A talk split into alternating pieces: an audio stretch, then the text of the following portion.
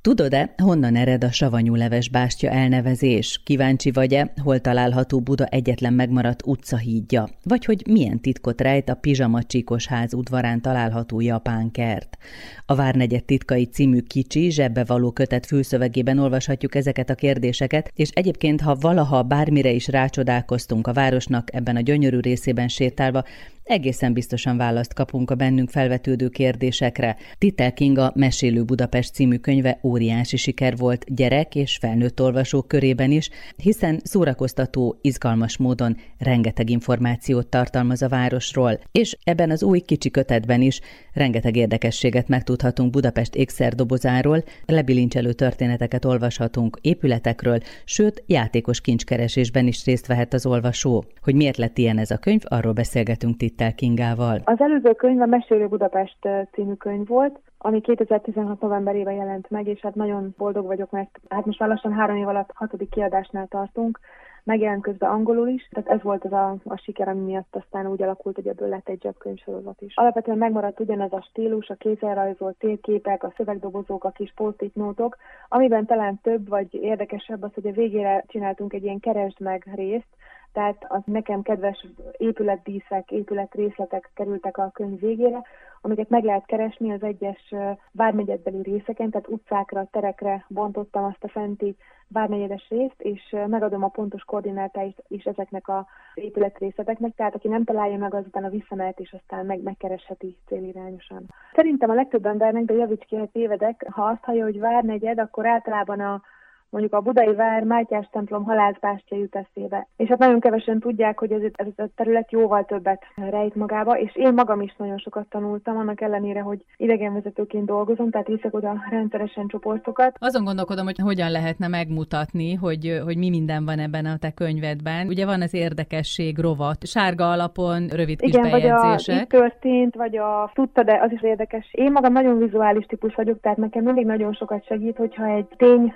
hez kapcsolódik mondjuk egy, egy történelmi helyszín, vagy el tudom tényleg képzelni. Például amikor ezt a rovatot kitaláltam, ezt az itt történt rovatot, vagy ezt a kis szövegdobozkát a könyvbe, akkor úgy képzeltem el, hogy pont a várban képzeltem el, hogy mondjuk ül a család a Szent Háromság téren, a halászbástya tövében, és akkor olvassa, hogy itt történt például Ferenc Józsefnek és Erzsébetnek a koronázása, vagy itt került sor Mátyás királynak az esküvőire, tehát nekem sokkal kézzelfoghatóbbá teszi a történelmet. Egyes száraznak vagy a történelmi események egészen más színt kapnak, hogyha el tudom őket helyezni térben.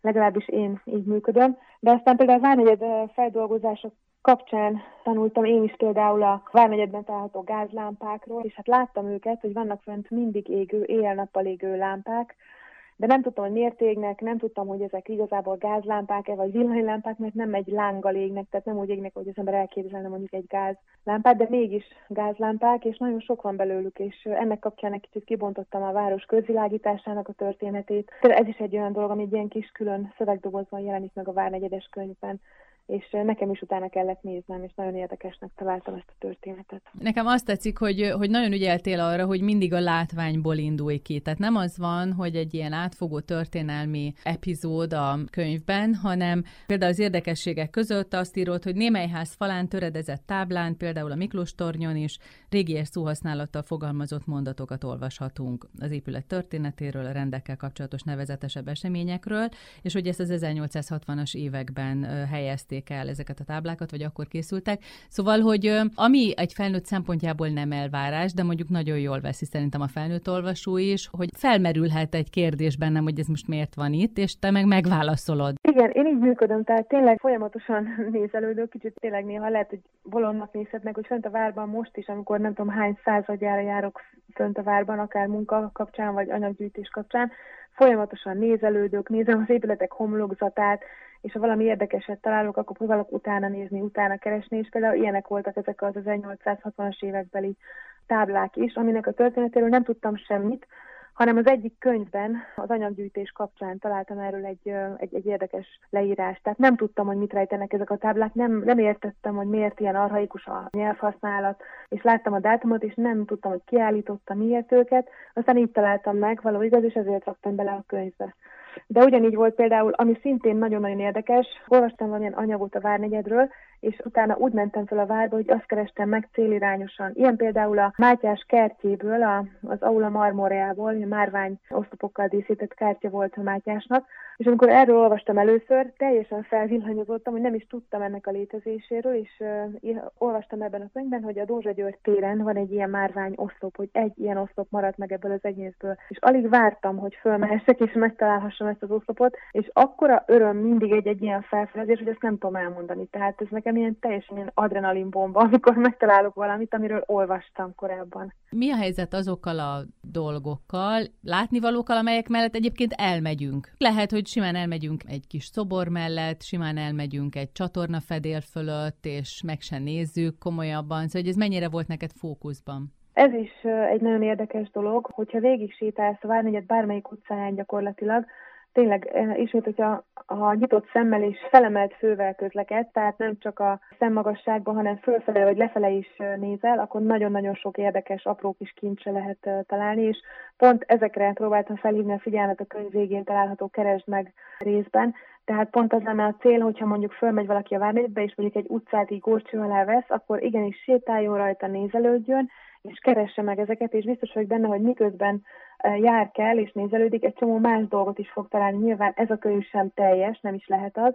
Igyekeztem a számomra legszebb, legérdekesebb dolgokat beletenni, de biztos vagyok benne, hogy az olvasó is fog találni még olyan kincseket, amiket én magam sem vettem észre. Én is így találtam meg a barangolásaim során olyan gyönyörű kovácsolt vas kilincseket, ahol például a kis halat megeszi a nagy hal, vagy olyan fal mélyedésbe sűjesztett szobrokat, domborműveket, tűzománcokat, ahogy mondott te is, csatornafedeleket. Tényleg roppant érdekes és roppant színes gyűjteménye ez a mindenféle köztéri, kültéri művészetnek. Szerethetőbb szerinted így a Várnegyed, ami azért mégiscsak Budapest egyik legfontosabb turisztikai látnivalója. Épp ettől, hogy rengeteg ott a turista lehetne, ez elidegenítő. Hát én szeretném, hogyha máshogy néznénk rá, és szeretném, hogyha mindenki más is szeretné, és jobban szeretné. Én nagyon szeretem a Várnegyedet, nem véletlenül lett ennek a sorozatnak az első tagja a Várnegyedről szóló könyv. Én szeretem annak ellenére, hogy tényleg nagyon sok a turista, néha élhetetlennek is látom ezekben a főszezonbeli hónapokban, úgyhogy akik ott laknak fönn, a vérbeli válbelieknek nem mindig lennék a helyébe, hiszen tényleg elözönlik a, a turisták, de ezzel együtt szerintem nagyon szerethető, nagyon érdekes, és hát nagyon izgalmas időszaka ez a Várnegyednek, hiszen nagyon sok fejlesztés, újjáépítés, visszaépítés zajlik. Hogyha összehasonlított például a Mesélő Budapestnek a Várnegyedről szóló részét, a mostani Várnegyedes könyvvel, ahhoz képest is nagyon sok új dolgot fogsz találni benne, és nem feltétlenül azért, mert az első könyvből kimaradt, hanem azért, mert az óta jelent meg. Tehát az, az után építették vissza. Például a, a Lovarda vagy a Főrségi épület, ami a királyi palota mellett volt, ez egy nagyon érdekes példája a, a mostani városrendezésnek. Tehát azok az épületek ott álltak, a második világháború előtt, utána lebontották őket, és most pedig visszaépítik őket teljesen valósághűen, tehát pontosan úgy, ahogy ott álltak annak idején a, második világháborúnak a végéig. Tehát ez szerintem nagyon érdekes, és én rendszeresen megyek és mentem vissza, és próbáltam szinte hétről hétre követni az építkezéseket. Rengeteg fényképen van, szinte az összes fázis meg van örökítve az én kis fényképeimen. Tehát nekem ez nagyon érdekes, és azt is olvasom a mostani cikkekben, hogy még újabb épületeket is szeretnének visszaépíteni. Tehát olyan épületeket, részeket, amelyek ott álltak korábban. Úgyhogy szerintem, ha még lesz ennek folytatása, vagy lesz mondjuk második vagy harmadik kiadás, akkor az a gyanúm, hogy még több minden fog majd rákerülni a térképekre, és még több mindenről olvashatunk. Mesélnél egy picit arról, hogy hány évszázadról olvashatunk a Várnegyed kapcsán? Tehát, hogy milyen multidézés folyik itt a te könyvedben? Bizony, bizony, hát abszolút. Ugye a Várnegyednek a történelme, legalábbis az a rész, amit én lefogok, az az 1200-as évektől kezdődik, hiszen akkor helyeződött át oda a királyi székhely tatárjárás után, tehát akkor kezdett el kiépülni a, a Várnegyed, mint olyan. Tehát én attól kezdve próbálom kibontani az egyes történelmi korszakokat. Tehát olvashatunk például a zsinagógáknak a történetéről is, de én néhány évvel ezelőttig nem tudtam túl sokat arról, hogy fönt a Várnegyedben is voltak zsinagógák, és éltek zsidók, és elég nagy közösség volt. Tehát benne vannak ezek a középkori dolgok is, nyilván Mátyás kora, aztán benne van a török hódoltságnak a kora, például a török temető, illetve az a török emlékhely, ahol a nagyon szép turbánformájú török sírköveket találjuk. Ez a palotának a téli lankáin található. Ez is benne van a könyvben, tehát meg lehet találni a térkép alapján. És aztán persze a Habsburg időszak, amikor nagyon sok építés, bővítés történt a Várnegyedben, illetve a 20. századi történelem, ami azért távolról sem olyan fényes, főleg a világháború rombolása és az azt követő szocialista újjáépítésnek a, az évei is ott hagyták a nyomokat a Várnegyeden. Tehát nagyon-nagyon sok réteg van, és szerintem nagyon érdekes, ahogy ezek egymásra épülnek, egymáshoz kapcsolódnak, és én azt is nagyon szeretem, ahogy ezek a rétegek egymás mellett élnek és léteznek. Tehát ha például a Hilton Hotelt megnézzük, ami egy régi domonkos rendi kerengőnek az alapjaira épült, tehát ha bemegy az ember a Hiltonba, akkor ezt nagyon szépen látja, de akár kívülről is lehet látni, ahogy ezekre a középkori romokra egy 20. századi, most már 21. századi hotelt építettek. Úgyhogy szerintem ez nagyon különleges a Vármegyében. Vagy az ülőfülkék, amiket kintről lehet látni, és néha egy modernnek tűlő épületnek a kapuja mögött olyan gyönyörű középkori ülőfülkéket találunk, amelyeket sehol máshol, semmilyen más európai városban nem. Ami ma a látványosság, az egykor teljesen hétköznapi volt mondjuk a sikló. Az a történelem, tehát ami nekünk most érdekesség, az, az nekik a mindennapi élet része volt, ugye egy cserép, egy pénz, ugyanez most használjuk, eszünk, iszunk belőle, fizetünk vele, és utána pedig évszázadokkal később meg a múzeumban nézzük. A siklót, hát annak az elsődleges célja az volt, hogy a Várnegyedben élők, lakók, dolgozók számára a legkönnyebb, leggyorsabb, leghatékonyabb közlekedést biztosítsák. Aztán, amikor a szorisztikai látványossággal nőtte ki magát, akkor gyakorlatilag le kellett picit lassítani a siklót ahhoz, hogy ez egy élvezetes bár így is nagyon rövid kis úttá válhasson. Tehát most uh, már mesterségesen van lelassítva a siklónak a pályája. Ugye az eredeti sikló az uh, gőzzel működött, és ez pedig most már ugye elektromossággal. Más népek kultúrája mennyire mutatkozik meg? Most itt éppen a Fortuna utcánál nyitottam ki, és írott, hogy kínai-indiai stílusú falfestmény van például. Hát ebből egy van csak a St. George Hotelnek a verseiben, tehát ez, ez egyetlen olyan épület, amiről én tudok legalábbis a Fortuna utcában, de ez is mindenképpen egy színfolt. Ugye a hm. német cég, tehát a Mátyás templom is német templomként volt számon tehát főleg a német tajkúak látogatták, míg a Mária Magdolna templom, ugye picit északabbra, pedig a magyar nyelvű közösségnek volt a temploma. Tehát az egész Várnegyed akkoriban egy, egy több nyelvű, több nemzetiségű terület volt, tehát nem csak magyarok laktak, hanem olaszok, németek, kébel, francia szót, mindenféle szót hallhatott akkoriban az ember az utcákon. Talán pont mint most. Tehát ez nagyon érdekes, ahogy a történelem visszaköszön, hogy most már nem laknak mindezek a nemzetiségek ott fönt a de napi szinten jönnek, és csodálják mindazt, ami számunkra adott, és ami tényleg bárki számára elérhető, látogatható. Mennyire fontos a Várnegyedben a, hát hogy így mondjam, a misztikum? Ugye démonok, ördögök, kopogtatókon, kis szobrokon, vízköpőkön, szóval, hogyha az embernek erre szeme van, vagy egyszerűen csak fogja magát és ilyen tematikus túrát tesz a Várnegyedben, elég sok meghökkentő dologgal találkozik. Igen, igen. Vannak olyan kollégáim, akik magyar nyelven ilyen jellegű tematikus túrákat is visznek. Való igaz, hogy nagyon sok ilyen misztikus történet is kapcsolódik a Várnegyedhez. Például a zárókövek, amelyeken ilyen érdekes arcokat találunk, amelyeknek az volt a szerepe, hogy a az átó szellemeket előzzék, vagy például szabadkőműves szimbólumokat lehet találni. Aztán találtak fönt a Várnegyedben egy-egy háznak a pincében lévő kútban csontvázakat, összefonódott csontvázakat, szellemjárta házakról, épületekről is tudunk. Ezeket nyilván igyekeztem szörmentén kezelni, tehát összes nem írtam bele az összes ilyen történetet, hiszen nem ez volt a könyv célja, de azt gondolom, hogy ez, a, a misztikum, a természet fölötti, az mindenkit érdekel, és nem is feltétlenül kell hinni ebben, tehát ezt nyilván az olvasóra bízom, és én sem foglalok állást ebben a kérdésben, de azt gondolom, hogy ezek a történetek, ezek mindenkiben megmaradnak. Ha valaki azt mondja, hogy a te könyved alapján járja be a Várnegyedet, akkor milyen módon mutatod meg? Tehát, hogy mi a kiinduló pont, és körkörösen, vagy utcáról utcára? Én igyekeztem ugyanúgy, hogy a Mesélő Budapestben is elkezdtük, földrajzi egységekre bontani valamilyen szinten, tehát kezdjük a Bécsi kapunál, én eh, északról kezdtem elmenni, tehát Bécsi kapu, aztán a Kapisztán tér, és akkor végigvettem a párhuzamos utcákat, tehát a Tótárpád sétány, Úri utca, Országház, Táncsics Mihály utca, és akkor a következő tereket, ugye a Heszt András tér, vagy a Szent Háromság tér, és onnan pedig már a, a délebbi részeket szintén a Tárnok utca akár, vagy a Szent György tér, ami ugye egy határterület a, a polgári és a királyi városrész között,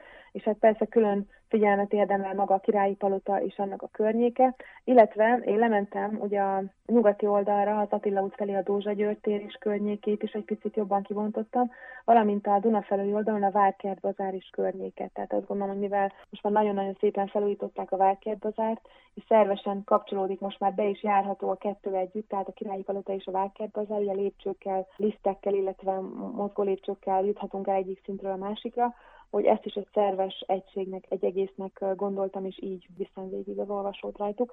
De azt gondolom, hogy ha valakinek nincs ideje mondjuk az egészet egyszerre bejárni, mint ahogy szerintem nem is lehet, hiszen ehhez napok vagy hetek kellenének, de ha bárhol felüti a könyvet, vagy kitűz magának egy területet, amit szeretne megnézni, akkor gyakorlatilag szerintem bárhol elkezdhető, olvasható a könyv, és bárhonnan bejárható a Várnegyednek bármelyik része. Tehát ha felül a 16-os buszra tetszőlegesen leszállhat a Bécsi kaputérnél, a Szent Háromság térnél, vagy éppen a dísztérnél, és hogyha ott előveszi a zsebéből a könyvet, és elkezd olvasni arról a, az egységről, akkor szerintem teljesen jól bejárható így is. Tehát nekem valami ilyesmi volt az eszemben akkor, amikor írtam ezt a könyvet. Ilyenkor, amikor dolgozol egy városrészsel, akkor neked megvan, hogy mi az, amire te igazán rácsodálkoztál, vagy mi az az információ, ami úgy megdobogtatja a szívedet? Nekem a Várnérdek az egyik része, ami számomra egy ilyen vakfolt volt, illetve nem tudtam róla sokat, mert nem jártam arra, az a déli palotakertek voltak, tehát ha az olvasó vagy a rádióhallgató ezt így most el tudja képzelni, a Budapesti Történeti Múzeumtól délre, tehát az Erzsébet híd felé eső területekről beszélek. A magában a múzeumból is nagyon szépen ki lehet látni ezekre a déli palotakertekre,